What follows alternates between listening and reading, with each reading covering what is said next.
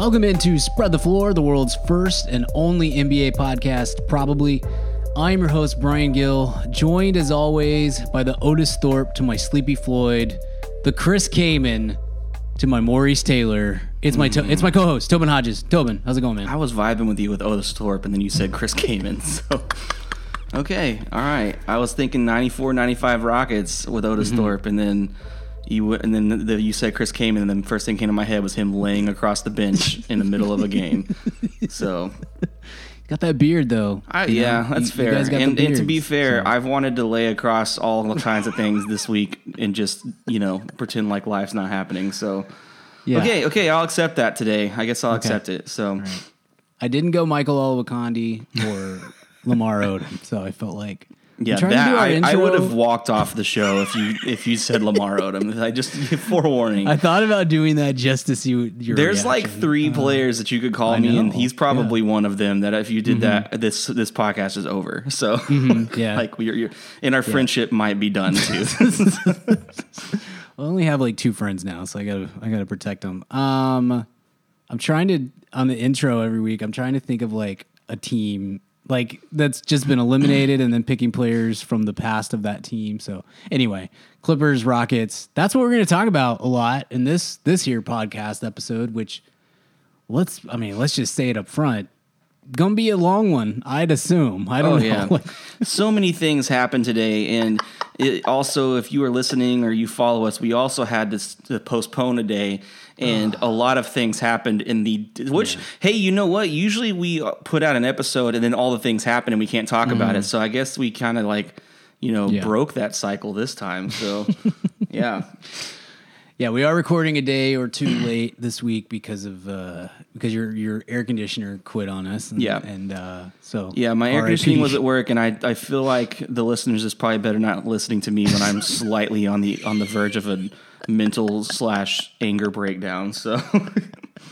I texted we so we were chatting uh, yesterday trying to figure everything out, and I texted you and I was like, "Do you? I mean." I was, you know, give me an update on what's going on. Do you want to keep going on? Do you want to do this tonight? And you essentially were like, I think literally all you said was like, "Yeah, we can," but I could tell, I could tell the tone from the text, like, okay, this is not going to be a good one. So we'll we'll move to we'll move to tomorrow. Um, otherwise, we might, we might honestly it might be a great episode, but we might both get fired for. Well, and you know, and the thing is too is like if if you if you know me or if and if you don't know me, like I am a very hot natured person, and so like I I run the. Yeah. AC in Texas, especially probably ten months a year, and I also Mm-hmm. run the here, I yeah. Mm-hmm. run the fans in the winter. So if my house is above 74 or 75, like it is not a Mm-hmm. Good time for me, and I'm like like I immediately go to like 60 year old anger, you know, and so like Yeah. just get off my Yeah. lawn anger, and so.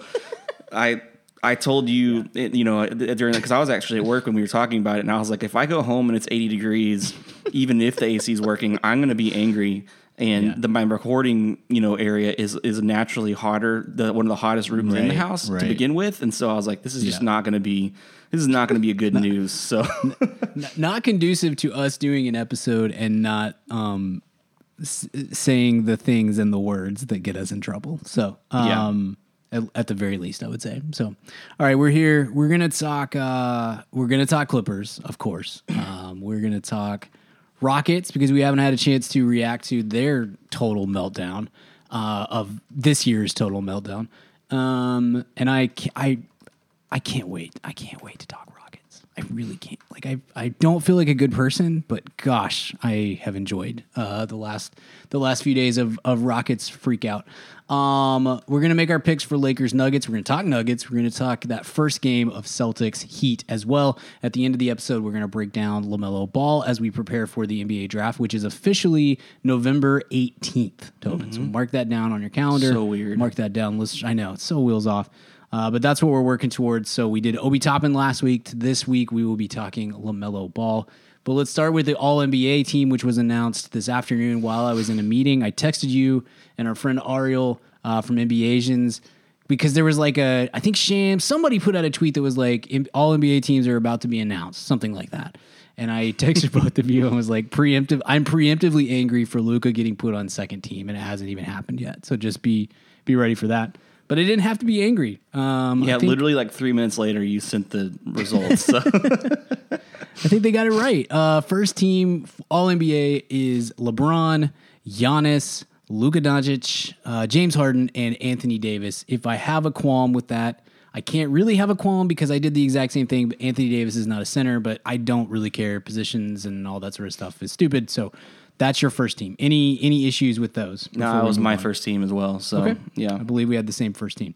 Uh, second team was Damian Lillard, Chris Paul, uh, Pascal Siakam, Kawhi Leonard, and Nikola Jokic. Your thoughts on NBA second team? it's been a hot minute since we've done our we predicted our teams, Mm-hmm. and I'm not even really sure I remember who I had. to be honest with you, uh, no, I mean like the hard thing too is that now after watching the bubble games and watching Mm-hmm. the playoff games, my my vision is definitely skewed on this too because like same. I definitely feel like I probably would have fought a little bit on Jokic being that high. Um, but after watching him dismantle the Clippers last night, I'm like, no, no, no, it's okay. That's that's where we need to be. So, um, yeah, I, I think the only one that, that that sticks out to me is I had Siakam second team, but whoever gave him a first team vote, Oh my god, needs to be yes. fired from everything because like that's crazy.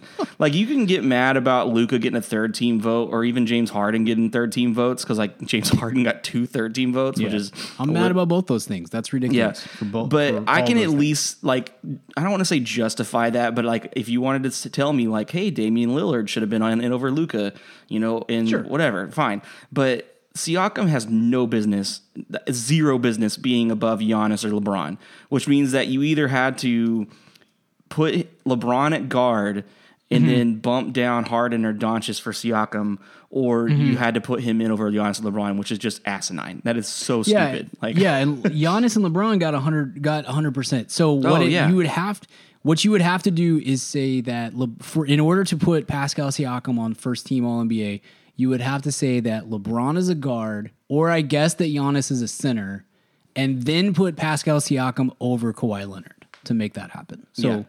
That's there's no reasoning uh, for that to uh, for that to work unless you voted unless this person put in their vote in um, on like December 9th when Yeah. Siakam was tearing up. So Jay, our friend from That's a Rap Pod, if you have an All NBA team vote, we just Yeah. figured it out. So right, right, we're on to you. We are on to you.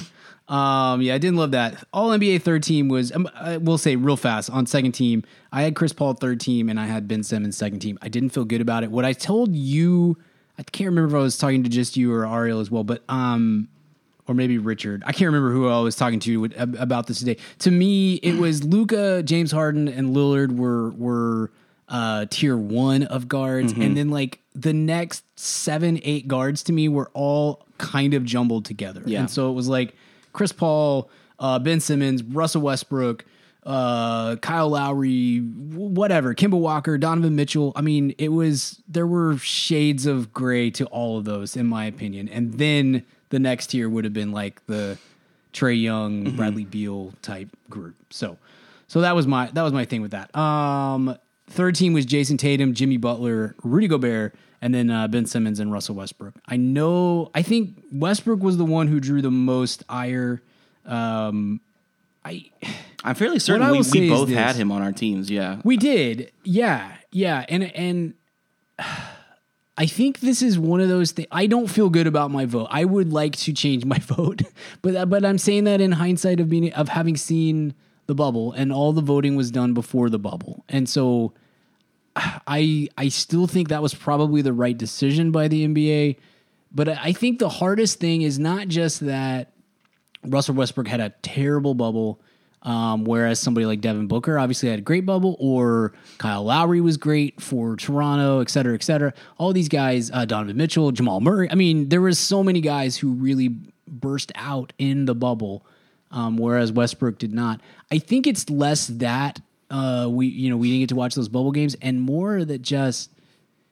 I mean, when we did our episode on this, and nothing we say matters whatsoever, so whatever. But like when we did that episode, we hadn't seen basketball in three plus months, mm-hmm. and so trying to harken back to what things were like in March, and then sort of maybe even have a tiny bit of projection of like what did I think was going to happen over the next month of the season, and you're just kind of looking at stats and trying to remember everything that I don't know. I think that has a part in in Westbrook being there over Kyle Lowry. If if I if I could redo my vote, I think I would probably put Kyle Lowry ahead of Russell Westbrook. But I don't think that it, was ridiculous the way that NBA Twitter was reacting to it. No, and here's the thing too about, and I think I even said this on the episode, is that there's two things. One, we've been clamoring for years, positionless All NBA teams is the way to go. Mm-hmm. Just rank the top 15 players in the NBA on your in your eyes. That that should be what we do. To, to be honest, um, but if you know.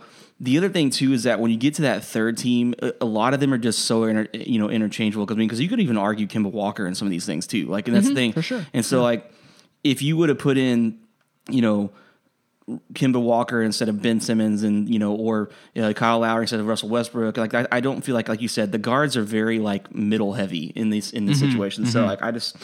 I, I feel like arguing about an All NBA third team is kind of like arguing about the old school BCS, you know, rankings. I Yeah, just like I just, sure. you know, For sure. I, I hate that. So I think the best argument for getting rid of of the positions in this whole thing beyond like the obvious like no well you beyond the obvious of you're not really holding any rules on this because Anthony Davis played like I don't know 18% of his minutes at center but you let this happen. You know what I mean?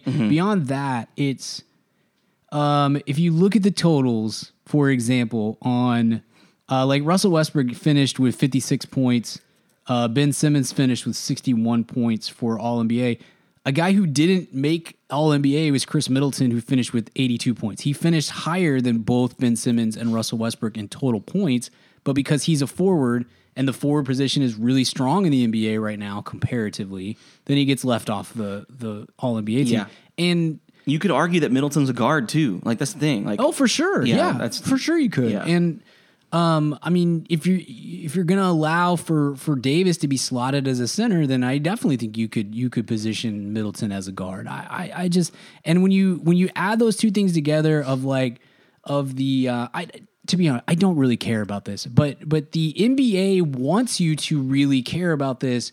And they they show that by tying contracts to all NBA teams and stuff. And so it's really it's really unfair to uh, to some of these guys who uh, you know had. I mean, Khris Middleton had a, had a really good season. He had a better season than Russell Westbrook did. He's not an All NBA because he happens to be the seventh best forward instead of the fifth best guard. That's stupid. It's dumb. It, it's dumb. And if you're going to tie money to that as well, then just let it be the top 15 players. That's it. Let's just do. it. Let's get. and that's the thing is that because it is tied to contracts, like this actually matters. Yeah, you know, like it, exactly. Mm-hmm. it matters with Rudy Gobert because like he's going to get a way be- bigger extension because of his awards. And it's like, and that, and like, Mm-hmm. it's not like a Pro Bowl or like an All Star game, you know. And so, Right, right. you know, I just because like if, if I'm Khris Middleton in a couple years from now, I'm looking at another you know contract. Like it would, you know, it really sucks that you could have made All NBA in 2020 and and Mm-hmm. use that, but now you can't. And so, For sure. Yeah. For sure. All right, let's move on. Um, do you want to you want to you want to do Rockets or Clippers first? Dude, I'm the game for whatever because I think either one's going to be a lot of fun. Let's go Clippers. That's freshest Yeah. on our minds. Um, what a dumpster fire! I I've got some questions for you, I guess, with with the Clippers. So I'll just let's let's get this out first and foremost. You, is this a choke or no?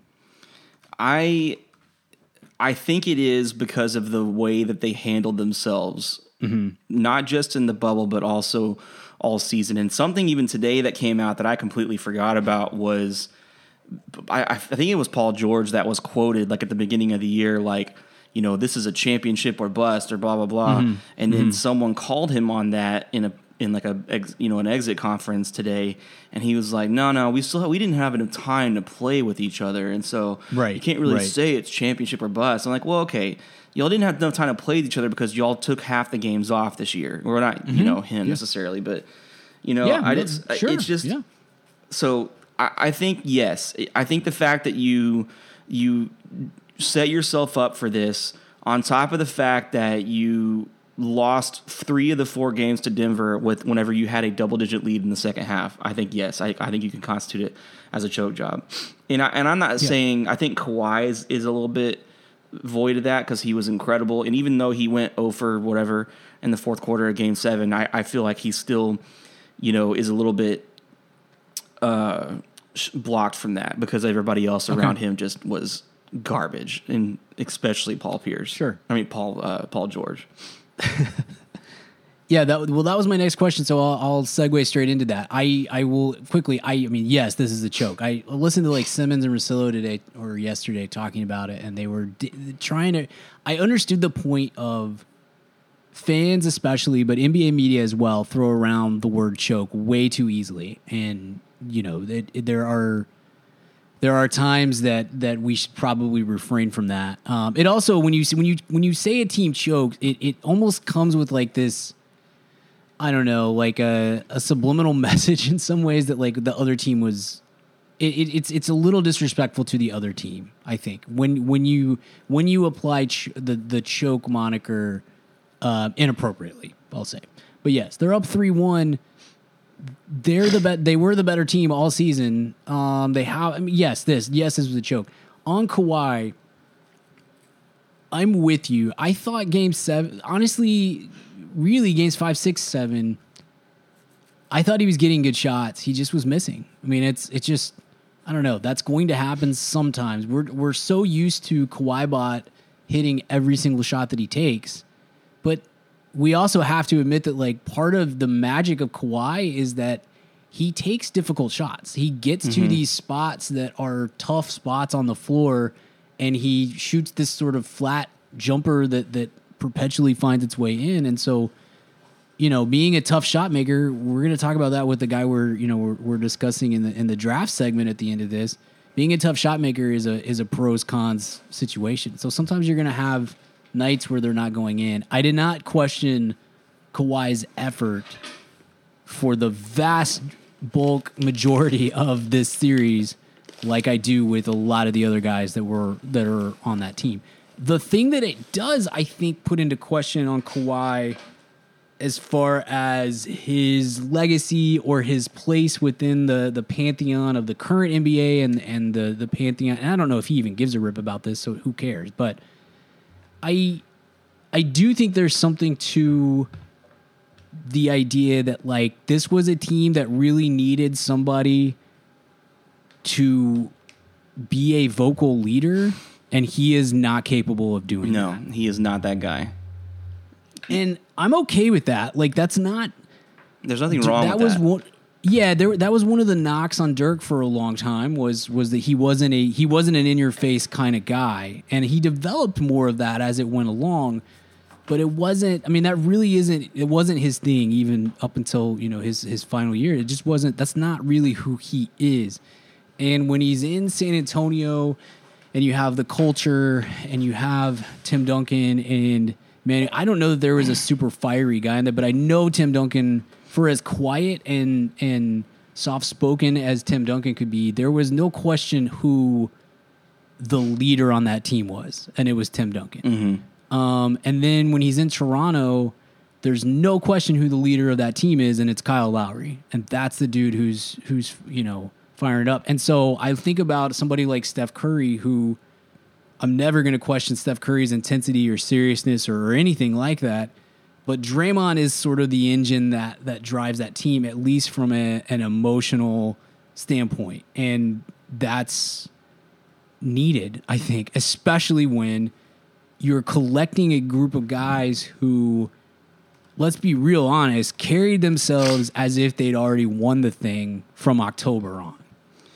Yeah, and that's one of the things too is that you've kind of been on the on the boat of they're gonna they're gonna figure it out. They're gonna figure it Mm-hmm. out. Like they're gonna pull it together. They're too good not to pull it together. And I've kind of been on the other end of the spectrum of, and I'm not saying this to say that I'm right, but you know, No, you were. You Well, definitely were right. I mean, Yeah, but- for- compared to me, I was much more in the camp of this is the best team in the league. I don't think they're a great team because there's not a great team in the NBA this year. Um, but I, I did think they were the best team in the league and they have the most talent, and that they would be able to flip it on or ramp up to it uh, at the right time, and they absolutely could not. I was 100. and, percent and that's the thing that the, the difference is for me and the reason why i wasn't ready to say that is that because of what you hinted at which is of the type of personalities they have brought in And it, that goes with Kawhi being a calm leader. It goes with Paul George being Paul George. It goes with Pat Beverley, Marcus Morris, and uh, Montrezl Harrell showing themselves a little bit in this bubble. Um, you know, and like if this was Golden State, like and you said that, I'd be like, yeah, I 100% agree with you because that's Golden State. And one, they've proven it. Even in Golden State's, you know, early couple of years, like if they like they had the kind of players that, you know, you could see mm-hmm. like okay, like I can see what's happening, and yes, this makes sense. But Sure. with with the Clippers, it, you could. I to me, I I just felt like it was. I I, I would have fully admitted that. I could have been wrong or that it was it was a 50-50 but like I the, the fact that people were so willing to like just ignore that Mm-hmm. they basically have not done anything right since February. You know, they started trying to figure it out. Um, Yeah, I mean before- they were before the playing really well when the, when things shut down. Yeah. they were like on eight and zero run when when when the shutdown came, and it felt like okay, this is what this is what I thought we were getting with the Clippers. But here's the But, other like, thing last- too is that th- there was so much talk after last season about, in, in, understandably and rightfully so, there was so much talk of, you know, Kawhi has to be in the same conversation as LeBron and KD. He has to be. Mm-hmm. In, in, last year, I agree with you, and I- and I think he was uh, hands down the best player last year, and may have been the best player in the last five years last year. But Mm. like KD and LeBron and Curry and all these other guys that have that have won things, they don't like they don't have that kind of night necessarily as much as Kawhi did on on the game seven last night. I'm not saying that he's mm. not, but it just like that that to me kind of takes out a little bit of that conversation, whether it's fair or not, because you just don't you don't see that happen. Like I mean, like like he's not the kind of takeover guy, which kind of goes back to your point of he needs that Tim Duncan, he needs that Kyle Lowry, he Yeah. needs that guy that kind of can amp up the team Right. around him and then let him do his quiet work, you know. And that's Yeah, I, I think he's the type. I mean, I know he can be the take over the game type of guy, but he's not going to be the take, o- take over the the um, the bench or the locker room type of guy. And you you pro- and you definitely don't ha- you don't have that anywhere else. I I think Pat Bev wants to be that or thinks of himself that way, but he's not. He's not that, and he definitely wasn't in the bubble. I like legit want to know if he was having a breakdown or something. There was, I mean, even for him, he was off his off his rocker um, in the bubble. But they're definitely not getting it from Paul George, you know, and they're not getting it from Lou Will or or I think Harrell maybe is somebody who who kind of wants to style himself that way, but he he didn't really bring it either. It's it's I don't know. It, and there Jokic was a lot played him off the on. court too. That's the thing is like Oh my gosh, Jokic just just just. I mean, dude, Harrell cost himself a lot of money, and I I mean, I say cost himself. It's, it's really not his fault. He was he was gone from all the warm up to deal with the family stuff, and I you know I feel for him on that. But he's not getting paid now what he would have gotten paid if uh, you know if he'd hit free agency in March or something. I mean, it's it's significantly less. But I, I think the point is the this is a team that all season, and we even talked about this in our preview of the of the restart. This is a team that all season pretended like chemistry didn't matter. And they had the talent to say that, I mean, at least enough for me to say it's possible or maybe even likely that it doesn't matter when you have this much talent. But all season long, they played as if chemistry and being together and the regular season, that all this stuff doesn't matter at all. And then they went out there and they choked it away and they made it very clear. That, I mean, last night they were using it as an excuse. Well, Denver, I mean, we've only been together for one year. We never got a chance to really figure each other out. Denver's been playing together for a long time. That's very true. Those things are, are, are accurate. But also, you chose this path. You mm-hmm. you chose to to do the load management thing and to only play a certain number of games. And I think what did they end up playing? Like twenty. Kawhi and, and Paul George played like twenty five games yeah, together. the number was before. crazy low. mean- like I, it kind of shocked me actually. like and and that showed on the court because when when things got tight and and also I think what you're seeing too this is a kind of a side point but like uh, I would say probably everybody except for Kawhi. Everybody on that team is a front runner of the highest order. And so when things are going well man things are clicking and you're you're vibing and you're hitting you're finding open shots all over the place and things are are moving smoothly. But when things clamp down which is by the way that's the freaking playoffs. That's what happens in the playoffs. They had no idea what to do offensively. and I want to talk about Doc in just a second too, because that's a huge point of, of contention right now. But uh, but but you could see when Denver when things got tough for Denver, they knew who they were and they knew what to do. And it's it's Jokic, it's Jamal Murray, it's it's pick and roll, pick and pop at the top, and just you know uh, dribble handoffs and all this sort of stuff. And they just they would get into a groove, and then suddenly Jerami Grant's getting open for threes, and suddenly Michael Porter Jr. is hitting shots, and so, you know what I mean. And it's it's it all came through because they knew who they were and they knew how to play together, and they're out there doing it the Clippers absolutely did not. I some of those possessions down the stretch of both games six and seven, I was just like, what is happening? These dudes look like it looked like a pick like like one side had been playing together for 10 years and one side was a pickup team assembled five minutes before the game started. It was ridiculous. They had no idea what each other were going to do on the court or or how to get to the spots that they needed to get to. It just everything it, it- you literally it was like okay Kawhi's got it. And then all four of the other guys maybe somebody would come and set a screen but most of them just kind of drifted away. And then Lou Williams would have the ball. And then all four of them would just kind of drift away. And then Paul George would have the I mean it was just it was awful to watch down the stretch. And what do you know? It turns out that it actually does matter to figure things out in the regular season and know how to play together before you get to the playoffs. Yeah, and and again, I also I think they went from being like public, like went from being like oh like we like this team and like well look what's happening to like basically public enemy number one. I, they really showed some ugly personality of their team Yeah. in the bubble Yeah. like and and like i'm not saying that that's you know not normal and like there's people talking trash and like that's actually like me and you but actually love that you know and Yeah, you know for sure. but it was a different kind of like Mm-hmm.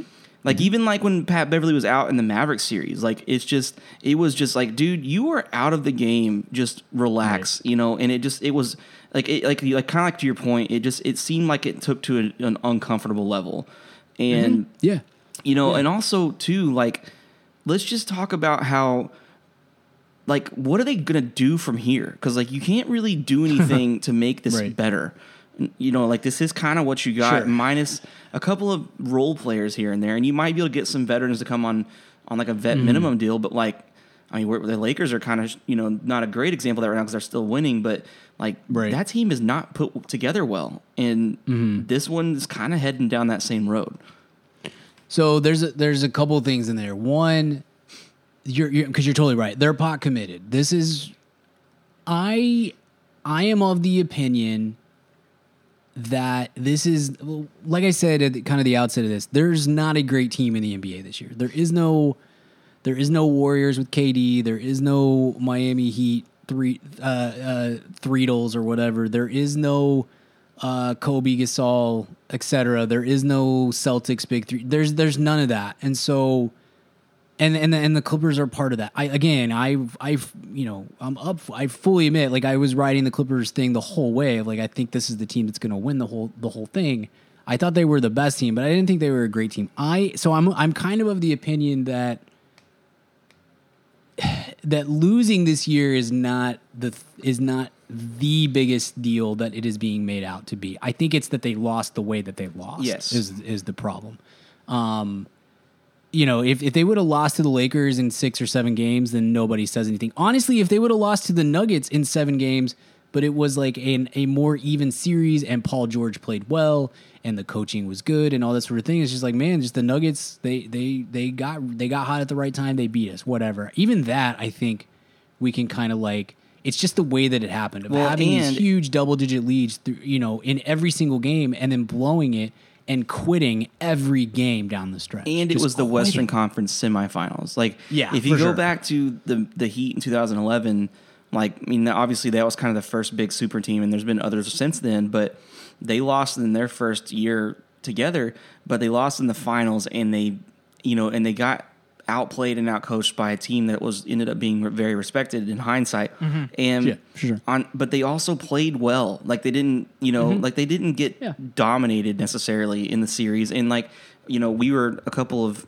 minutes short of being down, you know, and probably losing that series, you know. And so, Yeah. I, I think it's a, I think it's way different when you tout yourself as this big super team and then you go out and and honestly, like we've said it before, they were one KP injection and one KP injury away from probably being a first round exit too. Yeah, or at least it it's it's a real possibility uh, to a team that they should have they should have dominated. Mm-hmm. And look, like, like I don't even think that's a Mavs homer opinion. I think if anybody No, that watches that it's stuff and knows basketball can tell that that series was way more contested than it should have been for a team that's supposed to be the second best team in Mm-hmm. The West and the you know a team that's supposed to dominate everybody. Yeah, I mean, I just think this is a. I, again, I, I I'm maybe I'm playing bo- both sides of the co- the coin here, but like. I don't think that they were a great team and that they had to win this year or, you know, it's championship or bust from my perspective. But I also think they put that on themselves and they acted like it was going to be easy. And that, I don't know, they made themselves, I mean, just think about the idea of LeBron LeBron going to LA. This is his third team. Uh, I, I I don't know that his Q rating is that high at this point anymore. But a team that has LeBron doing his passive aggressive thing, Anthony Davis is one of the least like superstars I think from a public standpoint um, in the league. A team that has Rondo, a team that that has all these personalities, and that are the Lakers and almost everybody was rooting for the Lakers over the Clippers. Like that's an amazing thing to have happen. Like because you have made yourself so unlikable with the way that Paul George has carried himself, with Marcus Morris being a, just a total idiot the entire time, with with Pat Beverley, with with all of this stuff. It's they they made themselves they made themselves they they painted the target on themselves and made themselves public enemy number one and then didn't back it up. And there's you know you're asking for it when it gets that. But i'm with you dude. I for next season this is a place this is a time where the deep pockets of your ownership should be able to see you through because there's not very many dudes in the league uh, in ownership who are worth more than Steve Ballmer. In fact, I don't know that there's anybody. I haven't looked at a list recently, Only but if, that dude, if Bezos buys a team, that's about the only person that can right, challenge that. right, Yeah. yeah, exactly. I mean, Ballmer just has money on money on money, and if you if you if you're serious about this, you're pot committed to it. You've traded all your draft picks for the next like seven years, and both Kawhi and Paul George can become free agents after next season. Well, okay, man, then you're gonna have to pony up to to bring reinforcements because. I mean, even if you just wanted to keep the team together, Morris is a free agent, Harrell's a free agent, uh, somebody else in that group is is a free agent. So you're gonna have to do that. But you also, I mean, can you take this exact team and run it back next year and just trust, hope that some chemistry builds? I I don't know that you can do that. I think you need some some margin of error, um, if nothing else. And so, are you willing to spend all the extra money that that comes with that to go deep into the luxury tax? You know. And what do you do with Doc? And then let's move on. Where, where do you stand on on Doc at this point? I, I think I, I would be. You can't bail on him after one year of this. I, I just Mm-hmm. think that's that's short sighted, because I, I think if you do that, you're you're kind of setting off the alarms a little bit more than you sh- you should. Because like like, Mm-hmm. like you said to your point, it, they need to come back with the same team, but then restock a little bit, and then Mm-hmm. the the question is going to be from there is can Doc coach them to come out with a head full of steam like 2012 Heat did, Right. You know, or Right. if they come out and do the same BS, then then that's a different question. Then that's the, then then you start getting into the okay, who do we need to get off this team to make it play better? Is it Doc or is it Paul George? Is it Mm-hmm. you know the host of you know Merry Misfits? You know, I don't know. Like it's Sure. and so I, I just don't think you can do anything with like I think if it was like a younger coach, you know, or an un, an unproven coach, it'd be a little bit different story. But Mm-hmm. Doc has too much clout in the league, and I think, Mm-hmm. and even from a non basketball perspective, the things that he did in the bubble um, Yeah. for social justice and change and stuff, like if you if you put him on the street, like that affects that, and I don't think they should take that lightly. You know, and I so, totally agree. And so I, I like that may be a little unfair, but I mean that's happening with multiple coaches too. Like there's been other coaches that have since this stuff started in February have been stepping out for social justice and stuff, and it's like okay, that they're they're connecting to their local cities on a mm-hmm. personal, more personal level, and I think you have to be careful about take ripping that out from you know a city like LA, especially. Sure, sure. Yeah, I think Doc's roots run so deep into that organization that I don't think you can. It was just really interesting to watch because I, I I said very recently I think Doc is a top seven coach in the league, whatever. But I have always acknowledged. I, I don't know if I've I've said so here, but I'm sure I have at some point. I mean, the X's and O's are the are the worst part of his his coaching game. I mean, he's a he's a great people manager. He's a great preparer. He's great at at pregame adjustments, all these sorts of things. In game adjustments is not he's not good at it. He he's way too stubborn on on a lot of these things, and he got just completely out outdone by by Michael Malone. Uh, I mean, he got wrecked by Michael Malone.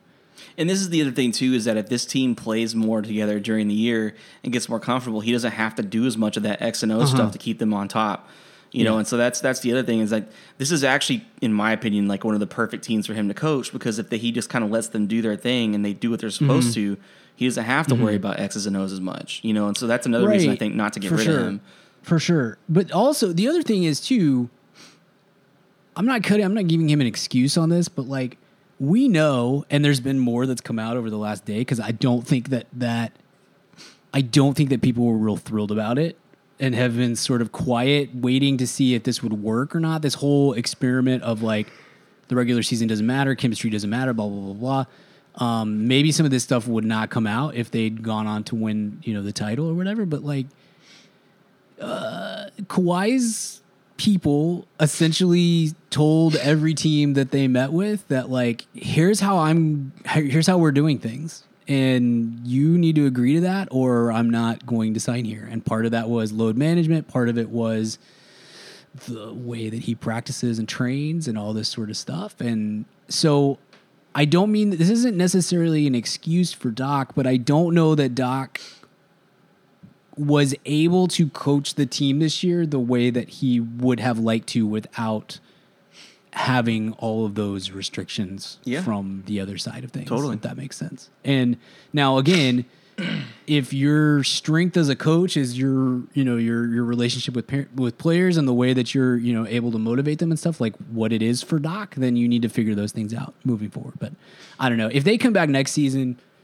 and either run it back or run it back with extra pieces and they still aren't able to get over the hump, then I think you have to have that conversation about Doc. Um, but I, this is one of those situations where I would rather, I think I would rather be a year late than a year early um, on on the coaching side. It just was really interesting that like. I think as a whole, we acknowledge that Doc is a really, really good NBA coach. And goodness, over the over the weekend, it was like the floodgates were open, and it was like open season on on Doc. It was just, it was, Well, it was very and, odd. and one last point I'll make too is like the, the whole stat of he's lost three different three one comebacks and he's done three twos. I'm like, yeah, he's also coached for thirty dang years. Like, you know, give him a little bit of a break on that stuff. Like, like the fact that he's been in the playoffs for multiple decades should be enough for you to like shut up about that a little bit. So Mm-hmm. Yeah, I mean, look, great coaches have bad series. It ha- I mean, Popovich has lost, I think, three times as as the the uh, the favorite in a first round series. Um, uh, Nick Nurse last year got got out coached by Brett Brown in that that Sixers series, and then he you know he recovered. Kerr has had times where he has been out coached and had poor series in his rotations and things like that. I mean, it happens. I just I don't know. I think you have to look at the at the the bigger picture. I do understand the thought of is this a Toronto situation where we needed to cut bait with a really good coach in Dwayne Casey and bring in the right coach in Nick Nurse? I kind of understand that thought process. I just don't think it, it actually applies here. So um, I would start with, hey, Paul George, make a freaking shot and play with some urgency for the first time in your life. For the first time in your life, actually come out here and play hard like this actually matters to you. That'd be my first thing. Um, What a joke he was. I, I just, good grief. Good grief. Um, be plenty of time for more Paul George slander later, I'm sure, because he, I, I just, I think he is who he who he is at this point. Gosh, I was offended by Paul George in Game Seven. The way that he approached the game in the last eight minutes, I wanted to vomit, and I did. I was actually rooting for the Nuggets to win, you know. So it wasn't like I'm like getting angry about the, the this this team that I'm that I'm for is losing. The way that that dude with the skills that he and and talents that he has been blessed with, the way that he approached the game in games five, six, and seven made me want to vomit. I, I just, good gracious, what a what a garbage way to approach the game. Kills me. Uh, kills me to see somebody just completely waste their talent like that, and then to do it too in the in the the the uh, post game press conferences and stuff like that. I mean, every other dude on the on the the Clippers from Doc on down was like, "Yeah, we failed. We messed this up. We we got to figure things out." Blah blah blah blah. And Paul George is out there saying, "Well, I mean, you know, it wasn't championship or bust or anything. Get, get out of here. Every Get every year here." should be championship or bust. Whenever Luka did his post game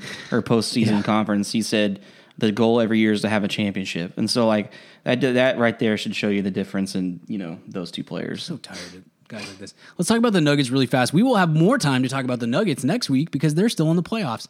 Um, what did you see from this team that imp- that impressed you as they were able to to finish this thing out and come back from that three one deficit? they they move the ball so well and i think that they the fact that they just have these players that take over and they do things that you don't really expect them to do. I mean, Murray obviously gets his points, and like, mean, even like Jokic, like in Game Seven, like he he looked like he like I was watching the game and I, I wasn't really paying attention to the stats, and I was watching him, and I was like, this dude probably has like a you know 30 15 10 triple double right now. And i look down it's like 12 22 and 12 and it's like that's such a weird stat but he was just owning everything. And it, it just like I loved watching how they move the ball. I love watching how they create space for their shooters, and they they are the epitome right now, in my opinion, of the the team that no one was giving a chance, and then they're now they're using that. Which is I think why they have they're mm-hmm. so successful in this comeback stuff because they don't they don't ever quit, and they that's like you know having them having come back from two three one deficits is crazy. It's like okay, maybe don't do that this next time and just see what happens, you know. But like we're not we're also not talking about the fact that and that and we kind of didn't even go over the fact when the Clippers were using the whole like you know, well, they had to be, they couldn't play more than three minutes in the fourth quarter. Well, Murray played 40 minutes, 45 minutes in that game. yeah. They had a seven game series before where Murray was playing mo- like over 40 minutes for every game, and they went to overtime in a couple of those games. And they had two days off before this series started. So, like, the fact that they just kept plowing through everything was really impressive to me. Now, Mm-hmm. I will admit I was wrong about them. I thought they were going to get dominated, and I thought, and I even told you, and probably out the air, like I don't think that they should have beaten the Jazz. I don't think they would have beaten the Clippers or the Mavs, whoever they would have played in the next round, and Mm-hmm. they did. And so, I, I'm not going to, you know, go off and say that the Lakers are going to handle them, but you know, I, I still don't like. You watch them, you're like, how are they? In this game, like, Yeah. and then you like because you know me, I, I'm a huge like Millsap hater. I don't like watching Millsap play, but even he is doing things. You're like, okay, like Yeah. yeah, that's that's you know That was a much better matchup for him than uh, than the than the Jazz were. Yeah. for, at, at, at his age, and I, I I don't know, I don't know how it plays for the Lakers because I'm with you. He was actually pretty important. By the way, again, Marcus Morris. Marcus Morris trying to fight Paul Millsap, which give me Paul Millsap in that fight. Uh, I think had the exact opposite effect. Like it woke up, it woke up Millsap and activated the Nuggets, and then the Clippers had more of like, gosh, we got to deal with this idiot. I, I just what a what a That's the thing is like that works when you're, you know, Draymond, you know, Yeah. or or somebody that can back that up. But I think that like other teams, and I think the Mavs were, you know, like this too. I think other teams have realized, like, dude, you're Marcus Morris. Like, this is like your 12th team, and yeah, you Yeah. had a you've had a good series, and like you know against the Mavs, and you you had a hor- horrible series against this team. But like, Yeah. I mean, I'm not saying he's not valuable to that team, but you're Marcus Morris, and Yeah. you're you know just like anytime that a guy like that runs his mouth, like I feel like that just is an extra. Like that's an extra shot of adrenaline to a team that knows that they can beat mm-hmm. that guy up, you know. And so, I, I totally, I'm totally with you. I think it has the the exact opposite effect of what it is intended to to do. Because all that tells me with a guy like Marcus Morris is, I'm in your head. You're Yeah, not in my head. sure. I'm in your head. And I, I don't know. I thought that that really worked for the the thing. I, I'm with you on the Nuggets. Like I watched them play a lot, and of course we. I mean, I they were garbage through four games of that Jazz series, just absolute garbage. Um, and I hated the way they approached the bubble. I thought Michael Malone did a terrible job preparing the team for uh, for for the playoffs with the way that, that they approached uh, those those eight those eight games and the restart and stuff. Wasn't real enthused about that, but I watch them sometimes. I'm just like, I just don't, I don't really get it. And then all of a sudden they turn it on. you're just like, holy cow! When this works, it's. And again, I think it all comes down to, well, a that Jokic is way better than even. I, we both love Nikola Jokic, Uh-huh. and we still are underrating him.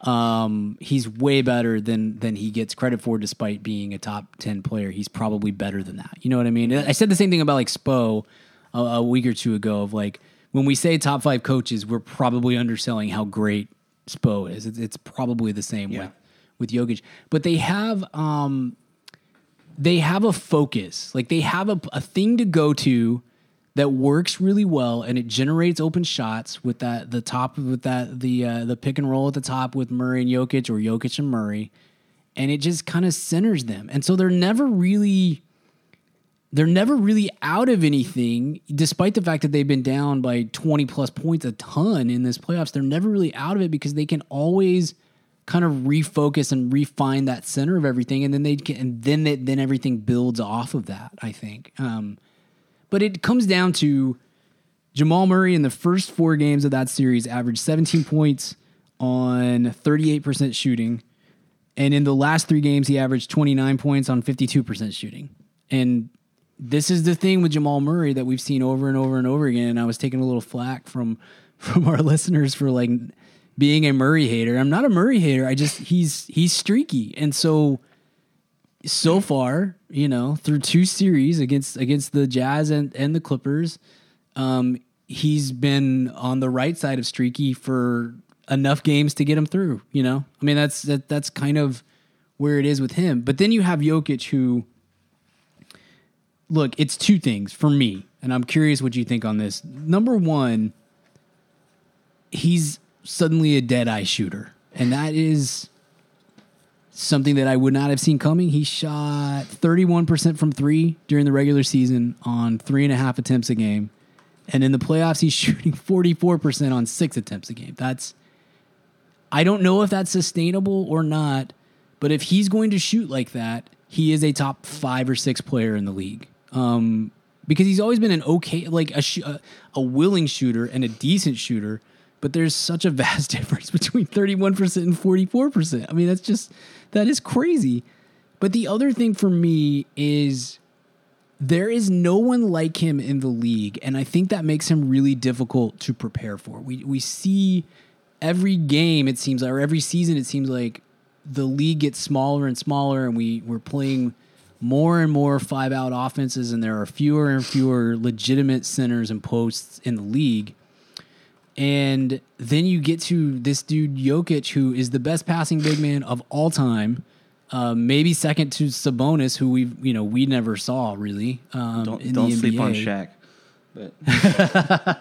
But He's a ridiculous passer. He he has these insane little post moves and stuff. They're all very non traditional, but they all work really well. And if he's able to hit those shots too, like I don't know what you. There's no real way to to defend him um, without giving up your offense elsewhere on the floor, or excuse me, your defense elsewhere on the floor by bringing doubles and stuff. Because very few teams have a guy or two guys who are capable of of sticking with him when he's really rolling. Um, I don't know. What what does that make any sense to you? Do you do you, any pushback on that? Yeah, the thing about Murray is that we're this is only the second time he's been in the playoffs, so we have to kind of take that as well. I mean, and you've you've been on the more downside of Murray in his career because you're right, he is streaky. But here's the thing, like like you said, his numbers for this year. Last year, he averaged 21 points a game in the playoffs. He shot 46 percent, 48 percent from the field, and 34 percent from three point, which is not terrible, you know. Mm-hmm. But maybe this is just kind of like a, maybe last year was kind of his getting his feet wet, and then this year he's like he's just locked in, you know. And and honestly, in like you you can't ever like not ever you can't ignore the fact that maybe the bubble environment might be really good, you know, for players like him that can just kind of lock in. And not only that, you're not having travel, you're not having days off. And so if he is if he is a naturally streaky person, then Mm-hmm. he's able to keep his his mojo going whenever he's when he's playing in the same gym every night too. Yeah. So I mean, Yeah. there's got to be a lot to that. to that. Um, but I just don't think you can ignore the fact that like when Jokic is playing like he's playing, and when Murray's hitting Mm-hmm. shots that he's playing, like that's two guys on the court that you have to have covered, and they were doubling Jokic last night sometimes too. Mm-hmm. Yeah. And they would so if that opens up Jerami Grant and uh, Gary Mm-hmm. Harris and Will Barton when he's playing, which I know he's not, but and then Paul Millsap even too, like they were all Mm-hmm. knocking down shots last night, and like that's a deadly combo because if you if Yeah. you if you can't leave Murray or Jokic open, you know, or you do leave Murray or Jokic open, like Mm-hmm. it's just there's there's a it's a lose lose situation in a lot of ways. It's just really funny Mm-hmm. So- that this time last week we were basically ready to say, "Does Denver need to fire Mike Malone?" And then you know, and so now, like it's the opposite. Like give him an extension. I I do like what he does. There are still things in his. There's a lot of things in his coaching game that I don't really dig, but I what I do like about him is he is. I don't know really how to explain this. He is very intense, but it's a calm intensity, and I think that's something that a lot of teams need or are able to feed off of because you you can't have a coach who's just screaming at you in the NBA. It just it doesn't work. It doesn't work. Um, and you can't have a coach who's too even keel and just kind of lets you get away with murder. He has this weird vibe where I don't know. it- It's kind of hard to describe. Like he is a very intense person, but he's also kind of self-deprecating, and he you never you very rarely see him like screaming on the court. He you know he like lost it on the refs at one point um, in Game Seven because uh, rightly so there was a foul and he he went he went after them. But I think he did it to get the technical instead of Jokic getting the technical and stuff. Um, I don't know. It's just a weird. Also, the the thing I maybe like most about Mike Malone is that he he plays ball with them when like in their scrimmages and stuff. He like he's 49 years old and he suits up and gets out there and runs with them. I love that. I think there's I don't know, there's something to and it, maybe it's one of those things it's like if it's working, it's really cool as long as it's working, but the second that it stops working, you're to be like, "Well, dude, but you're not a great in-game coach." You know what I mean? But but at the moment, I don't know. He he has he has a really good vibe for that team, and the team itself then puts off those vibes, and and it's I don't know. There's just maybe that will be that will go away completely when they play the Lakers, but maybe it's just the contrast of watching the Nuggets play, and they clearly really like each other, and they're they're really out there playing for each other versus what the Clippers have been doing. But I don't know. There's there's something to the energy that he brings to the table that I think is is really good for that team and that maybe I've I personally have underrated over the last couple years. Mm-hmm. So all that said, Lakers Nuggets, what's your prediction? Oh my! I think that it's going to be. I think the Lakers are going to pull ahead. I think that. I, I to, to your point, I think there's going to be some streakiness fl- fly back the other way, and I think that, that they haven't seen a defense like the Lakers yet either, which is weird to say considering the Clippers are like you know a defensive minded team. I know, right? Um, yeah. But I, I think that that defense is going to be a little bit different, and they actually have somebody to guard Jokic, you know, and so Mm-hmm. um, I think Lakers in seven probably it would be my guess. Okay. Yeah, it's it's it's weird to talk about how much I love what the Nuggets were doing and then be like, but I don't think it's gonna work versus the Lakers. I the thing that they have going for them again is as they, they know who they are and they have something to go to, and the Lakers at times still look not great offensively whatsoever. And so so there's that. I'm I'm real interested to see how Denver chooses to match up against Anthony Davis and how the Lakers choose to match up against Jokic. Um, Well, and, that's who, and be also real- who guards Jamal Murray because like that's Avery Bradley's Yeah. spot right there. Yeah. Mm-hmm. and I don't think Rondo can hang with him as much as people think he might. I don't think to. so either. And so Yeah. that's But the thing is if, if not- Jamal Murray, you know, goes back to what he did with the Jazz and just shoots out of his mind, like I mean, you know, like I would not be surprised at all to see the Nuggets make a push, you know, but Mm-hmm. Right. but because like I don't know who guards him for for that matter, and I don't know if LeBron can can be on him the whole game either. So Mm-hmm. Yeah. Yeah, that's. I mean, that's a big point. Is is they don't really have. I mean, it's it's it will be a team. The, the, the, if you're a Lakers fan, you're saying, well, but we have a we play team defense, um, and and that's how we do things. It's it's not just man to man, man on man. Like who's going to stop this guy? It's you know how they how they shade everybody, the way that they they try to to sort of funnel the basketball to the wrong shooters and things like that. Um, so we'll see. I the, what they have going for them that that that the Lakers have not faced yet to this point is that they don't ever quit because they have something to go to that really works. You know, they just the Lakers just played a team that it felt like if you get up 20 if you get up 15 points it's over because this team doesn't have anything else to go to. Um, and they are able i mean they took away houston's threes really really well. And so uh, but i i just at this point it feels ridiculous to pick against lebron and ad with what they've got. So i'll go lakers in six but i'd love to be i'd love to be wrong on that. That'd be that'd be nice. I, i'm enjoying what the nuggets are doing um, and the, what they bring to the table. So we'll see we'll see how it goes. Uh, that series starts. We're recording this on Wednesday night. I believe that series starts on Friday. I don't think it starts tomorrow, but maybe I'm wrong. Um, we'll see. We'll see how it goes. Let's move on. Let's talk about the Houston Rockets. Tobin, I'm going to turn it over to you first. Uh, La- Rockets go out to the Lakers. No, no disgrace to lose to the Lakers. Just, just the way that they did it. Um, they fall in five to the Lakers, having uh, having quit in uh, about 3.5 of those five games. So uh, I'm gonna let you go first. Where where are you at on on your Houston? How happy are you right now? I mean, and, uh, and where are you at on the Rockets? we're not going to be that's not true we are going to be that but like we we are unashamed rockets haters we know that and and we and we but we i feel like we also do a good job of giving them credit when credit is due and i think that we do a good job of making sure that we show some unbiased you know i don't want to say opinions but maybe some some uh some i don't know I, I think I think I think that we are very fair in our analysis and very biased in our emotions. Sure.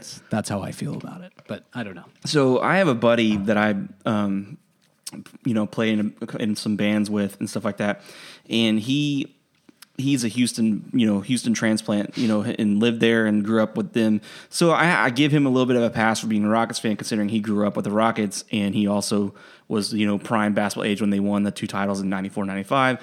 And so I texted him after game six and not game six, after game five and was just like, dude, like, how, how does it feel to keep cheering for this? Like, what do you what do you want out of this? Because like like I know the Mavs are not where you guys are, and I know that my my fandom has not been to where you guys are, and I and I appre- I even told him I said I even appreciate that y'all made a push in the middle of the Golden State stuff, like where while the rest of us were just cowering in fear. Um, but what do you want in this situation? And he just went like gave me this paragraph of like basically the same things that we're saying. And so like the fact that it's reached the Houston fan base to me mm-hmm. is a mm-hmm. pretty indicative sign of what's happening next. And like and we've already seen it. D'Antoni's already been I, I, he's already told them he's not coming back. It's, it wasn't a fired. It was a I don't want a contract extension. Do not give it to me because he probably saw mm-hmm. the writing on the wall. Um, Fertitta came out today and said that he will have Daryl Morey back, which was a little bit of a surprise to me, considering Morey has been on the hot seat for all kinds of reasons this year, and considering the relationships that he has outside of the NBA, I was a little surprised by that. Um, and I mean, I know that you've seen this. We talked about it a lot, but there is a ton of speculation on what's gonna, who's going to go out, basically. And so there's so much talk about they can't keep this together, so we have to get out of here. Because, like for instance, like I, I have it, I have the numbers in front of me right now. They owe 83 million dollars to two of their players next year, Harden and Westbrook. They owe 57 million dollars to Eric Gordon next. it- it- like they have, they have him guaranteed, including 16 million next year. Uh, they're sitting at the luxury tax line at 131 million salary, and they use nine of that, nine of three, nine and three of that for exceptions, and they cannot exceed that because Fertitta has been pretty um, notorious for not going in luxury tax. They have no mm-hmm. draft picks. forever. It seems like they have mm-hmm. literally traded everything away for Russell Westbrook, basically, and they are going to lose Austin Rivers probably and lose Ben McLemore mm-hmm. probably, and your your role player that actually was decent for you at times this year got kicked out of the bubble. So, if you are the Houston fan base, like you, ca- like th- so, we've seen two sides. I've seen this the rational side of I don't know what we need to do, but something needs to happen. But we've also seen the very irrational side of just putting your head in the sand and not realizing that there is a much bigger problem than hey maybe we should just trade Eric Gordon. That ain't gonna fix it, mm-hmm. man. Like, Yeah. so Man, I probably shouldn't feel as good about this as I do. Like it's just been a really I don't know. It's just probably doesn't say great things about me, but the the way that this is all unfolded I don't know. I the the I know you've listened because I demanded that you do it, but listening to listening to Harden My Take on SB Nation, I listened to two episodes of those guys, and that's the only podcast I listen to from now on. I the I I I mean, I fully understand what it is to be a fan, and and the way that I mean, we we talk about it all the time. I I can talk myself into almost anything that the Mavs do on paper. You know, And we Um, should- in the in game, And we should Yeah, note in- that that is a podcast solely for the Houston Rockets. So they have to Yeah, have sure. to kind of It- go off the deep ends on these things. Like whereas we're talking Yeah. about the NBA. So yes, right, right, and and I think we can. But, but I mean, sure. Like I, I again, I, I, can- I can sell myself anything the Mavs do this offseason. By the time we get to the beginning of the season, I will have talked myself into it. That's just it's the way, it's the way it goes. So I I get it. But the level of delusion, um, boy, I just, I just, again, I, I don't feel good about how much joy that I that I've taken in this one because it's just, it's all the things that we have been saying about the Rockets for the last couple of years, three or four years, and to see so many of their fans seemingly, um, sort of finally come around on it. It's, it, it's it's it it's hard not to feel kind of I told you so, I guess. Um I you know look, D'Antoni, I think D'Antoni D'Antoni's a really smart guy who I really like. I really like Mike D'Antoni the person and I I really like Mike D'Antoni the system engineer. I don't ever and I've I've felt this way since probably 2006 maybe. I don't ever want Mike D'Antoni to be the coach of my team as long as I expect my team to actually make noise and be a championship contender. If if if I have a, a bad team with with talent with a talented roster, I'm not gonna. I don't. I don't think I would be upset with bringing in Mike D'Antoni for three years to sort of figure mm-hmm. things out, or to help my team. You know, you know, start moving in the right direction. The problem is, we've we've said it a million times because we've seen it take place for so many years. He has no second move. He has no changeup to go with his fastball. And he, he never makes uh, uh, uh, uh, adaptations. He he never makes adjustments in the game. It's it just it's in, he's incapable of. And then the pro the biggest problem is to me when you pair him with a very I think a very smart a very good G, a, a GM who is very smart, very intel, very good and very ambitious but also is too analytically brained to make common sense choices, I think. And then you pair those guys with a superstar who is just as stubborn as as his coach is, and this is the way we do things. I it, it just it creates a an environment that it is possible that it can work, but when it doesn't work, it is always going to be such a huge flame out the way it has been for the entire time that D'Antoni has been there. Every time that they have finished the season, they have finished on a huge flame out.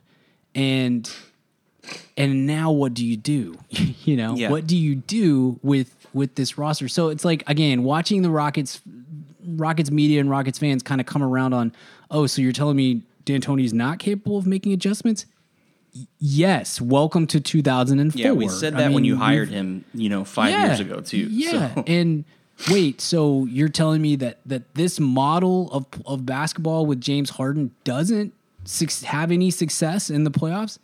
Yes, we have been saying that over and over and over again. And wait, you're telling me that when your superstar is going to have at least two games, a playoff series where he not just doesn't play well, not just doesn't make shots like Kawhi Leonard just didn't make shots, but is literally actually physically going to disappear from the court. You're saying that that can have a negative impact on the rest of the team?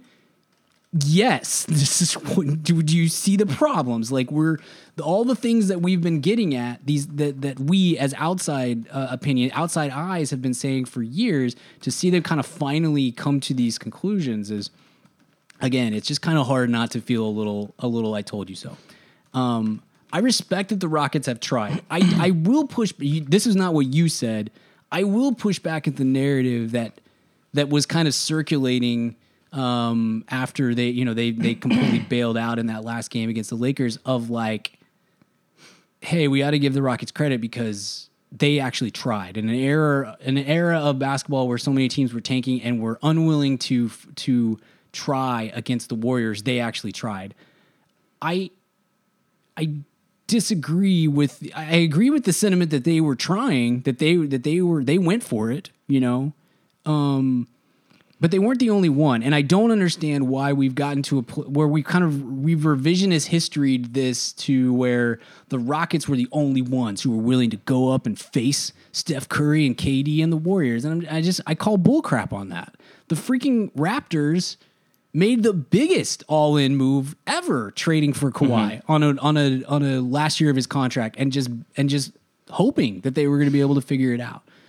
Uh, the Cavs went for it. The uh, uh, the the the Spurs challenged the the Spurs moved things around so that they were able to sign LaMarcus Aldridge. And I like I'm not a huge Aldridge fan, but that was a going for it moment. I mean, there are other teams that fall into that category as well. It's I don't know. Like I, I they're the Rockets kind of sit at the forefront of it, I guess, because because they pushed the Warriors to seven when they were at full strength, and because they went up against them so many times and stuff. So it's like I kind of get, I totally get the sentiment, but I I push back against the idea that they were the only the Sixers. The Sixers went all in last year trying to to put something together. I don't know. I just I, I don't like the idea that they were somehow the only team that was willing to stand up against the Warriors. I just think that's that's I don't know revisionist history. Well, and best. I think some of that too is being in, in you know reference to the Chris Paul move and in reference to the Mm-hmm. Westbrook Westbrook trade.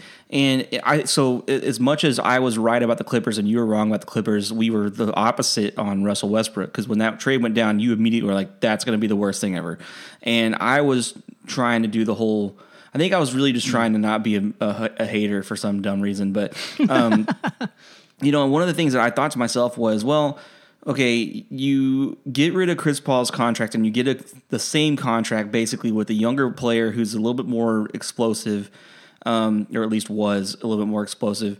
And, you know, my thought process was, okay, when Harden's not on the court, you basically have a, you know, former All NBA All Star point guard that can take, can run the game when Harden's not on the court.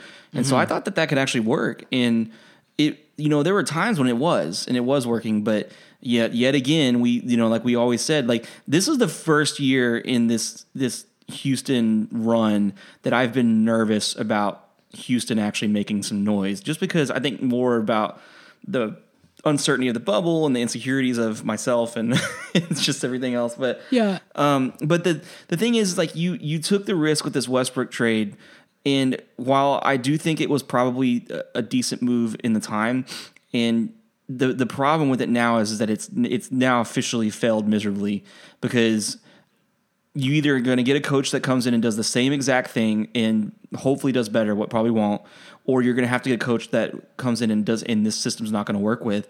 And now you have basically mortgaged your future for Russell Westbrook and James Harden in in two very Mm-hmm.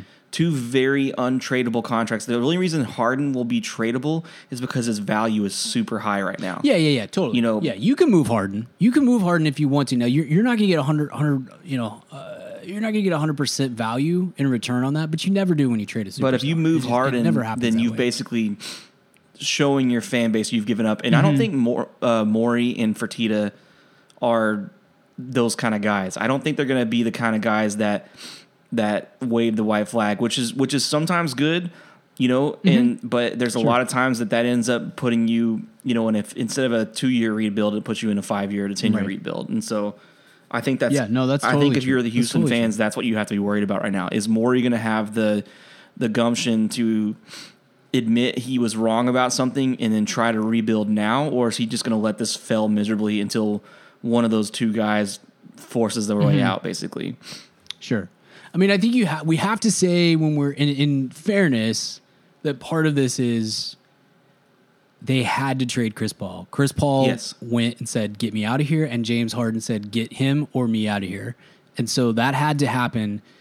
The problem is they made the Chris Paul trade in the first place, and if, if it had worked out, if if if maybe if he doesn't pull his hamstring and and they're able to to actually hit a shot in game 7 and they actually beat the Warriors then maybe it doesn't it doesn't matter you know we sit here and we said who you know it, it was totally worth it so it was a, it was a big gamble when they made that move because you know you're about to have to pay Chris Paul uh, the 40 plus million dollars for the next few seasons. And so when that went south, they had to trade him and Westbrook Westbrook was there was not another landing spot for Chris Paul. Um because if there had been, they wouldn't have sent multiple fir- they wouldn't have sent first round picks with it to make that happen, to make that trade. Gosh, that trade looks so bad in hindsight. Um so they had to do it, but now but now you're stuck with Westbrook. And I want to give Westbrook I want to give Westbrook a break on two, two uh, on, on two fronts. One, he had freaking COVID. We have no idea what the actual effects of that are because they they vary from individual to individual. And then he was hurt too. He had the quad injury, and so I don't think he was ever right um, in the bubble or in the, or in the playoffs. Uh, and also the other thing I'll give him is he I Russell Westbrook drives me nuts because there's times when I'm like I love watching him play basketball, and then there's a lot of other times where I'm just like I can't I can't handle it. I hate I hate watching him play, and he just you know he, he vacillates back and forth between those things.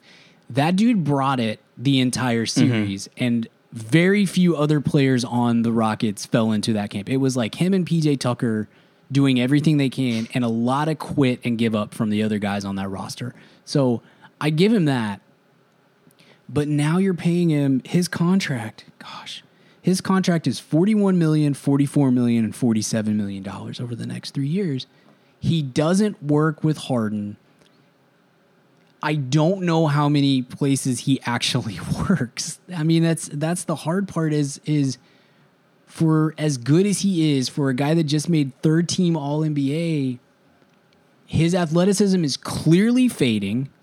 I don't think there's any anything we can say to push back against that. Um, and yeah, like maybe because of the injury and because of COVID and because of the restart and stuff, like maybe he was a little bit worse than he would have been otherwise. But when your athleticism, when your game depends on your athleticism and it's fading, and also you can't make a shot. I mean, you know, he shot 24% from three in the playoffs but he shot 26% from three during the season. So it's not like you can just say, well, he, you know, he wasn't feeling great. It's, it's a mess. Where I, I'm putting you on the spot, aside from the contract, because I, I, there's no way you can trade him as a positive asset. Okay. I, I don't think, I, I don't think there's anywhere in the world, anywhere in the league that you can trade him and get back a return that is anything more than uh, a salary dump, essentially. But w- I mean, even beyond that, like, where do you think they could send him if they were if they if they if they put out a for sale sign on Russell Westbrook? Who who's calling? I don't I don't really know often like I've been looking at like so you know as if you listen and, and you know Brian knows this too. I am definitely the hypothetical trade guy. That's kind of like my you know my big like I- like this is my favorite season of just get even the most ridiculous trades out there and see what's possible you know to do. Um, so let me back up a little bit. I think that the the one thing about him that I will say is if you're going to rebuild and get and kind of recoup some of those things that you lost in the Russell Westbrook trade, you can't trade him. Like to your point, like he's not going to be a positive asset. You have to trade Harden, and so that's the route they probably should go if they're looking long term, and which is really weird to say. But if you do trade him, like the only team that makes sense and has the gumption to even take him on because they're also idiots is the Knicks. and so, mm-hmm. like, Yeah. I mean, maybe like because here's the thing, like, because I I've been reading all kinds of like Giannis trade possibilities because I'm in. Oh, gosh. And you know, there's a lot of that going out there right now because that's the the world we're living in right now, and there's only like four teams right now with the space to hold a max contract. You know, and even like, you know, teams like the Mavs are one of those teams, but they have to make moves to make that happen. And mm-hmm. the Knicks have so many assets that they're going to be a trade partner for whoever wants to be a trade partner if they if they're willing. And so, you know, what do you if you're if you're the Rockets, I mean, do you go to the Knicks and say, "Hey, we'll give you Russell Westbrook and we'll take Dennis Smith off your hands and then we'll take Julius Randle's contract off your hands." And I mean, hmm. that makes sense in some respects, but does it make you a better team? Like, I don't know. It, but if at the very Yeah. worst, it, it gets rid of this little, you know, Bermuda Triangle of things that you have going on right now. And so, like, the Knicks makes sense in some respects. Um, Yeah. I mean, I think any team that's like just needs to sell tickets would make sense, but I don't know how the contracts work. I mean, like if you could, if you could feel like, you know, like if you could, if you could dump them in Charlotte or you know, or or or like you know, maybe even like if you could convince Indiana to take him since they're, they're about to sign D'Antoni. And so, Right. Like, I mean, if you can get like if you can take Miles Turner and um, I don't know other players from from Mm-hmm. Indi- Indiana that might make sense. But I think that was one I sent you the other day. But I think it was for Harden was a was Yeah. an Indiana trade. Uh, like it was like Oladipo and Miles Turner Mm-hmm. Right, would work with right. Harden, so they would work with Westbrook too. Now, but if you're Indiana, why would you do that? You know, and so Yeah. that's Yeah, that's the exactly. thing. Is I- like I I just don't I don't know. I wrote down the Knicks. That seems like the most Knicks move ever. Um, but, who know? I mean, I don't, I don't know what their their whole deal is going to be now that they've actually changed out some of the, the leadership there. So I, I don't know. But, but yeah, I, I wrote I wrote down the Knicks. The Pistons are the are the most logical choice to me because you could just swap Westbrook for for Griffin and maybe the for the for the Rockets the in that scenario they say well uh, uh, Harden Griffin works better than Harden Westbrook if if Griffin's on the court, and so we'll take the chance on on the health that's that's not going to get better, but maybe we take the chance on that versus we know that this doesn't work with Westbrook, and for the Pistons you say, yeah, he's not been great, but he will play he'll play more games than Griffin is will, and he is in the East maybe he's good enough to make us an eight seed type team and that maybe that has more value than than anything else.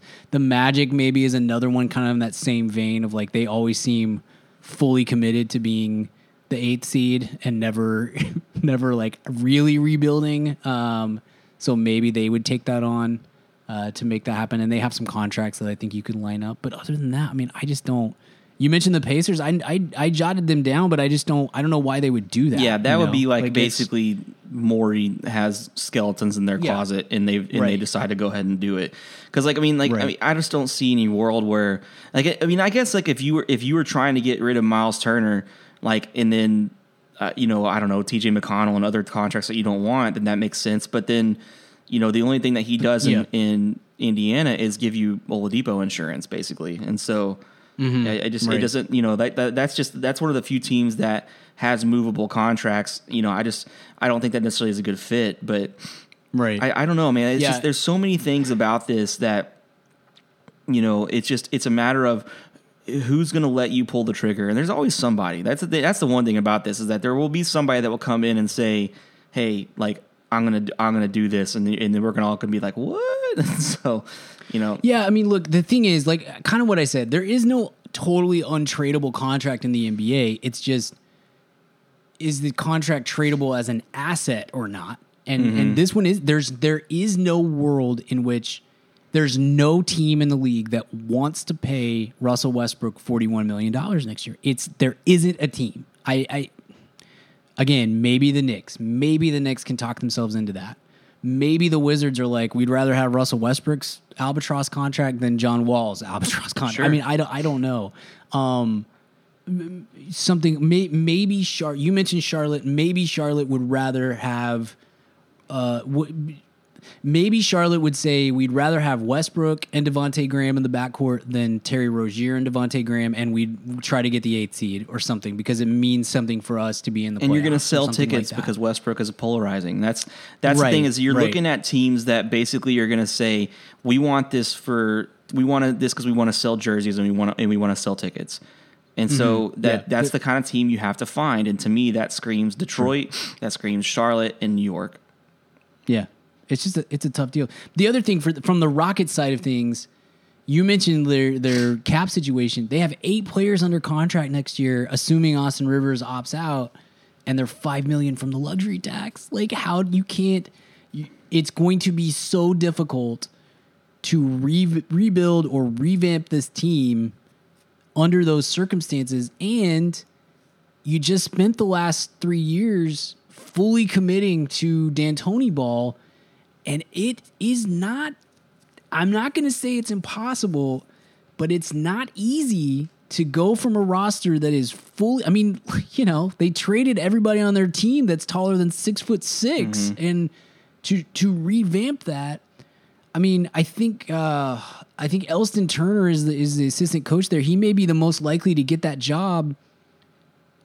I, I don't know if Elston Turner is going to be a good, good coach or not, but just because he he he has the familiarity with the system, because to revamp that system is almost impossible to do on the fly with the with the roster that they have in place right now. You know, and if you want to say, okay, we're going to trade Eric Gordon and or Robert Covington, okay, but who are you bringing in that's better than Eric Gordon or Robert Covington that you can get in a trade for that? Like, are you trading Eric Gordon for three guys who make five million dollars or something? You know what I mean? Like, it's it's a real. And are you finding somebody who wants to pay Eric Gordon eighteen million dollars for a guy that shot thirty one percent from three this year? That's I don't know. I I don't know that that's that that fit is out there. They're just they're in a real bad way. Um, and I don't know. I mean, for me, I I would probably trade James Harden if it was if it was me. I think I would say this is the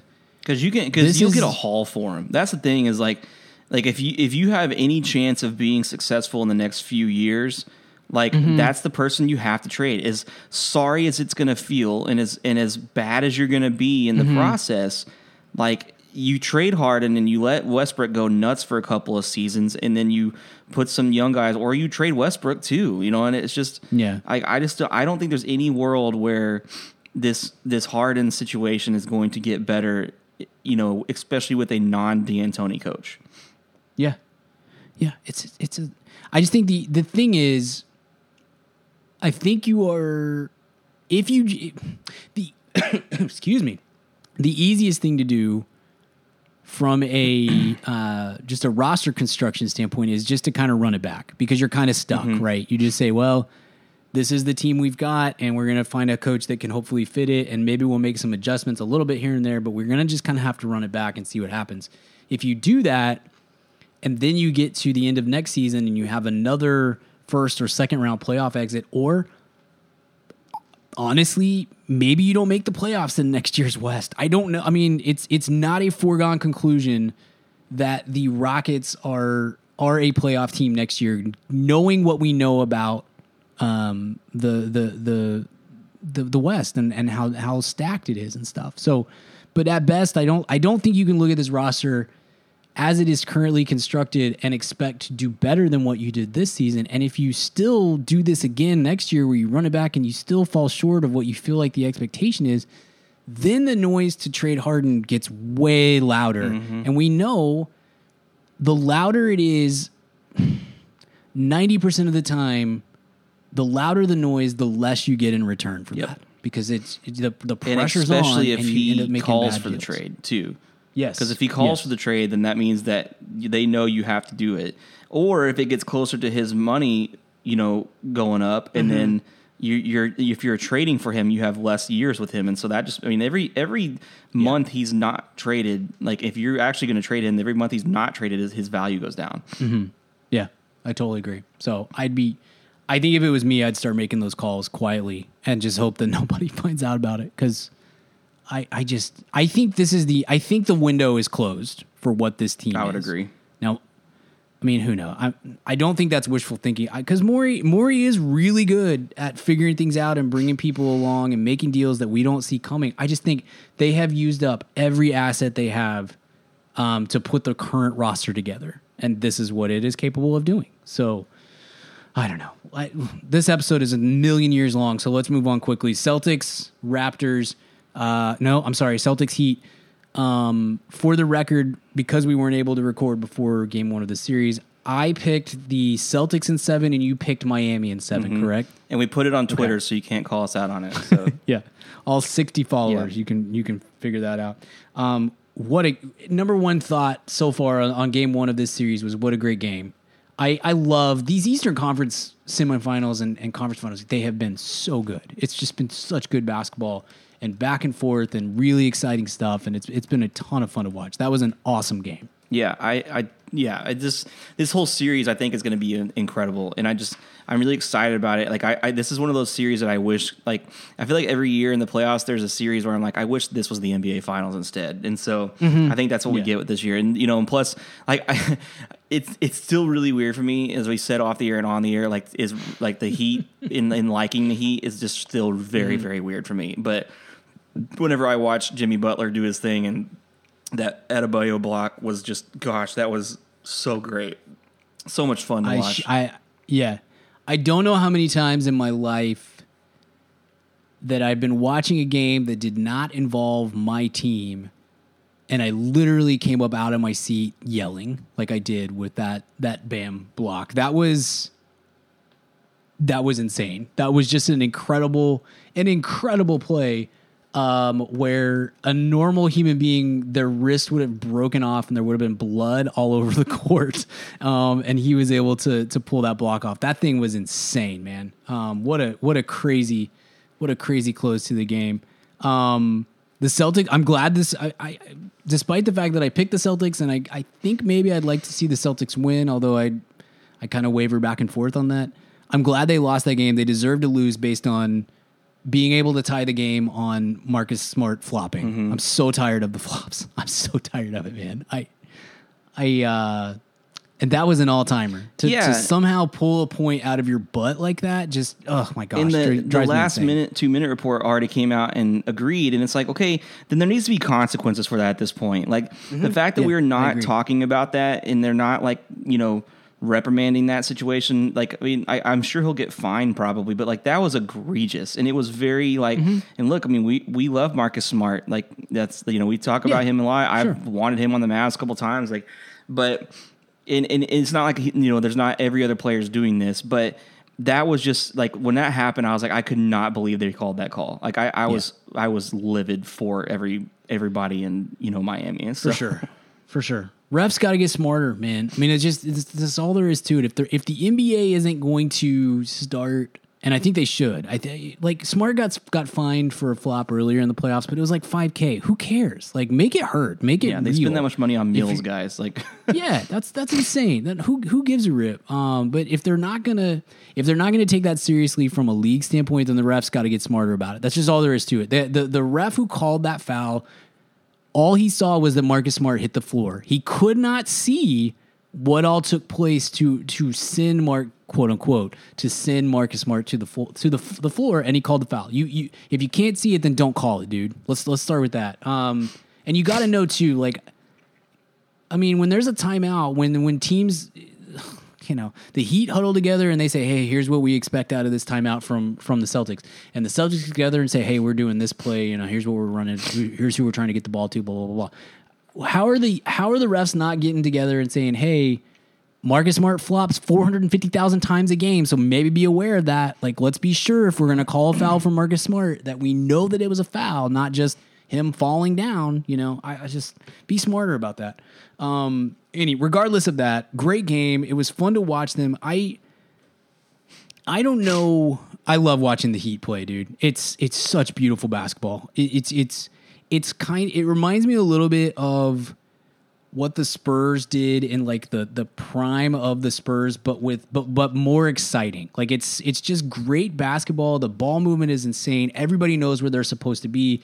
They go to the right places, but there's just like a little more energy than there ever was with those like Tim Duncan, Manu, Tony Parker Spurs and Totally. stuff. But gosh, it's it's exciting to watch.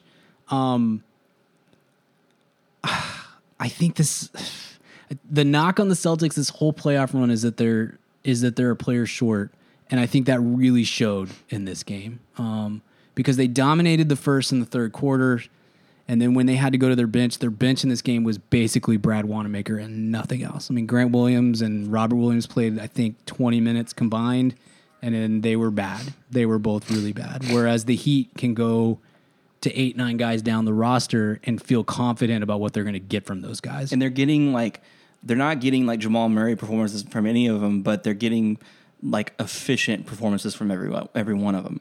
I mean, even mm-hmm. like Jimmy mm-hmm. Butler, like who was basically the the hero of that game. He only had like I think 14 points in the game, but like he does so much more outside of the box score that that I think that whole team kind of embodies that as well. Boston too, though. I think for for all that, for as great as Miami was in, long stretches of this, and for as as much as they get from their depth, gosh, Tyler Herro was so good. Um, 12, 11, and nine from Tyler Herro. That guy, I felt like I was higher on him than a lot of other draft pundits uh, coming into the draft last offseason, and I feel stupid for how low I had him. So. if you're a real draft person, goodness, uh, we we all kind of missed the boat a little bit on on on him. He he's he's been so good.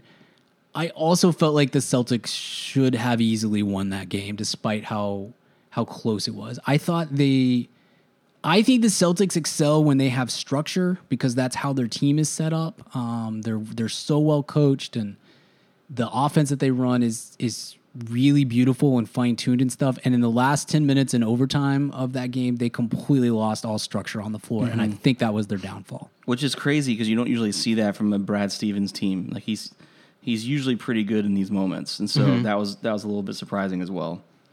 Sure. I mean, this to me at this point, this is the fly in the ointment for for Jayson Tatum, and it's not just for him. I mean, it's it's it's it's most or all of these the young guys who are clearly going to be the top five ten players in the league. You know, uh, uh, over the next few years. Luka does this too. Um, there's other guys that kind of fall into this category where it gets tight. They've hit some shots and they start they start kind of feeling their own thing. And it's got to be Kobe ball. We've got to go to I get the ball, you clear out of the way, and I make something happen. And Tatum was awesome in this game. He finished with like 30, 14, and 5, I think. But he also missed his last seven shots. And the shot they got at the end of, of regulation was terrible. Just just a terrible shot. Just uh, not the kind of thing and uh, that that that I want from a Brad Stevens team and the, the the ATOs that they're able to pull off and stuff. And that's the thing that's got to that's the next step for a guy like Tatum is figuring out that yes, I can get these shots whenever I want to get them and I am that good, but that may not be the thing that is best for the team in the moment and I need to f- figure out how to work my greatness or my, you know, impending greatness into the flow of the offense. Does that make sense? Yeah, I would totally agree with that. So we'll see how this goes. I, despite the fact that they lost, I still feel pretty good about the Celtics in this series. I may look like a complete idiot by the time we come back around uh, to record again, but I don't think Kemba is going to continue to shoot as poorly as he has shot over the last three or four games. And I think the Celtics will find ways to involve Jaylen Brown more because he just was. He was. It's not just that he was quiet in that game. He just wasn't they almost just had him in like the just go I don't know go all all he was doing for the majority of that game was spot up threes and try to get an occasional offensive rebound stuff like that. And I, I don't know he's better than that. We I think they need to find ways to to get him involved a little more but I'm very excited for this series. I hope this is a seven game series. I want I want to watch seven games of these two teams playing against each Totally. other. Hey, Brian, I will go ahead and close this and then let's do like a Okay. draft episode. Like just 15, 20 minutes. Like just close this and then do like a quick intro. Hey, here's our draft guy for the week. Boom, and go and I and I can Okay, and sure. I can. Does that make sense? You think that Yeah, works? Because totally. we're at a like a minute and a, or we- we're I in an hour and way thirty over. right now. I know. So Okay. Yep. No, that's good with me. Um. I should have just t- texted that, but I was just you know No, no, it's fine. It's all good. Um. Yeah, let's do. Let's let's. I was about to say maybe let's just push next week and we'll do like two or three. But I think Ball probably is worth since he's probably gonna be the first pick. That he's probably worth yeah. a full full episode. Okay, I'll close it here in a Or we can do that next week. We can do, we can, I don't know. If we want to prepare Let's to do that next week, we can. Let's uh let's just knock it out. I don't know. Do you have 15 more minutes? Yeah. I don't know. You're Yeah, you got to get up before me. So all right. Okay, I'll close this and then we'll Okay. we'll get we'll get out of here. All right, look, this episode's gone on forever, so we are going to uh we're going to drop the LaMelo Ball scouting report coverage to a little bonus episode that you'll see uh, probably tomorrow. So be on the lookout for that. We'll get out of here in a solid 90, 96 minutes, something like that. Uh, we're doing well, man. We're doing well. Um, again, like I always say, I wish we could record twice a week sometimes because it, gosh, there's just so much to talk about. Uh, thank you for listening, listeners. We greatly appreciate you being here. If you like what you heard, thank you. Uh, we really, again, we, we like that you're here. We appreciate you being here. Number two, tell a friend. Uh, bring your basketball buddies around to listen to this show. Helps us a whole lot to carve out a little niche in this very cramped podcast market. And number three, leave us a five star rating and five star review on iTunes or Spotify, uh, wherever you listen to podcasts. And in that review, tell us the most obscure or random NBA jersey that you own or have owned in the past. We like to read those out at the end of the show. We'll be back tomorrow, like I said, with LaMelo Ball scouting report, and back next week with more hot NBA playoff content. Until then, stay hard, Rodney Rogers.